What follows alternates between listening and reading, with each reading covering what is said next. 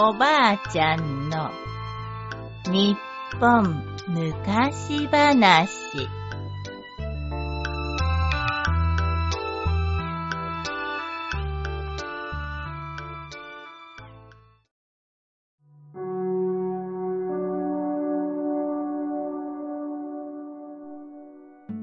二人のジンゴロ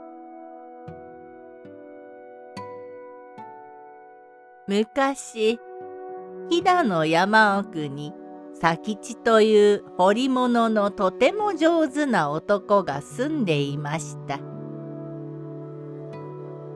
ある時佐吉は腕試しをしようと旅に出かけました。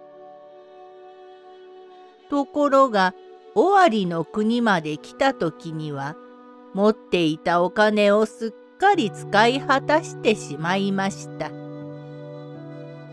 宿の支払いにも困った佐吉は宿の主人に何か彫り物をさせてほしいと頼みました。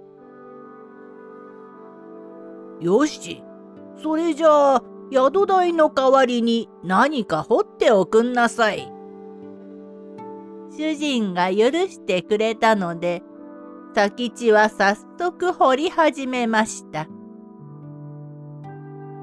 翌朝、佐吉は見事な大黒様を宿の主人に差し出しました。これは見事。こんな素晴らしい大黒様は見たことがない。これは家の家宝にさせていただきます。大喜びする宿の主人に、佐吉は申し訳なさそうに、掘る気が手元になかったもので、この部屋の大黒柱をくり抜いて使わせてもらいました。お許しください。ん？宿の主人が大黒柱を調べてみましたが、傷一つ見当たりません。はて、この大黒柱でしょうか。はい、これです。そう言って、佐吉がポンと手を叩くと、カタンと柱の木が外れました。なるほど。確かに中は空洞です。すっかり感心した宿の主人は、佐吉のことを、その頃、日光東照宮の造営に携わっていた彫物名人、左甚五郎に知らせました。甚五郎は早速佐吉を呼び寄せて、何でもいい。お前の得意なものを掘ってくれ。と言いました。そこで佐吉が掘ったのは、今にも動き出しそうな見事な仁王様です。甚五郎はすっかり感心して、佐吉を東照宮の造営に参加させることにしました。私は竜を掘ろう。佐吉、お前は三門の猫を掘れ。天下の左甚五郎に認められた嬉しさに、佐吉は力いっぱい掘り続けました。毎日毎日掘り続けて、とうとう三門の猫が掘り上がりました。そして甚五郎や他の弟子たちの仕事もすべて終わり東照宮は完成しました。検査の役人たちもその見事さにはただ驚くばかりです。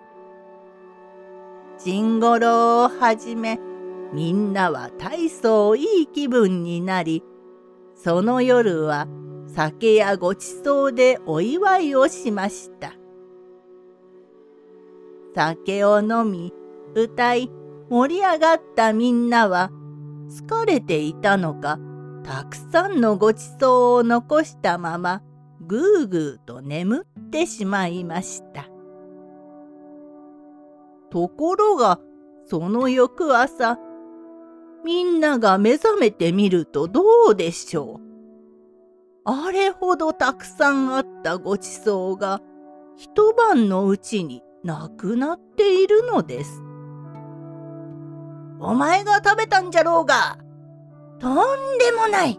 お前こそ。弟子たちの言い争いを聞くうちに、甚五郎と佐吉ははっと顔を見合わせました。甚五郎はのみと木槌を持ち山門へと急ぎました。佐吉も黙って後を追います。山門へ来てみると佐吉の掘った猫の周りにごちそうを食い散らした跡があります。甚五郎はくわっと目を見開くとカーンとのみと木槌を振るいました。その一頭のもとに佐吉の猫は眠り猫になってしまいました。佐吉は甚五郎の腕のあまりの凄さに思わず地面にひれ伏しました。左甚五郎先生甚五郎は佐吉の肩に手を置き、しみじみと言いました。佐吉よ、彫り物の猫に魂が入るとは、お前はまことの名人じゃ。これよりわしの名を取って、飛騨の甚五郎と名乗るがよい。はい、ありがとうございます。佐吉の掘った猫はその後日光東照宮の眠り猫としてとても評判になりました。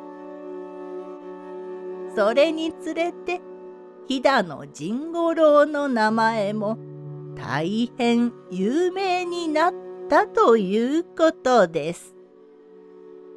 おしまい。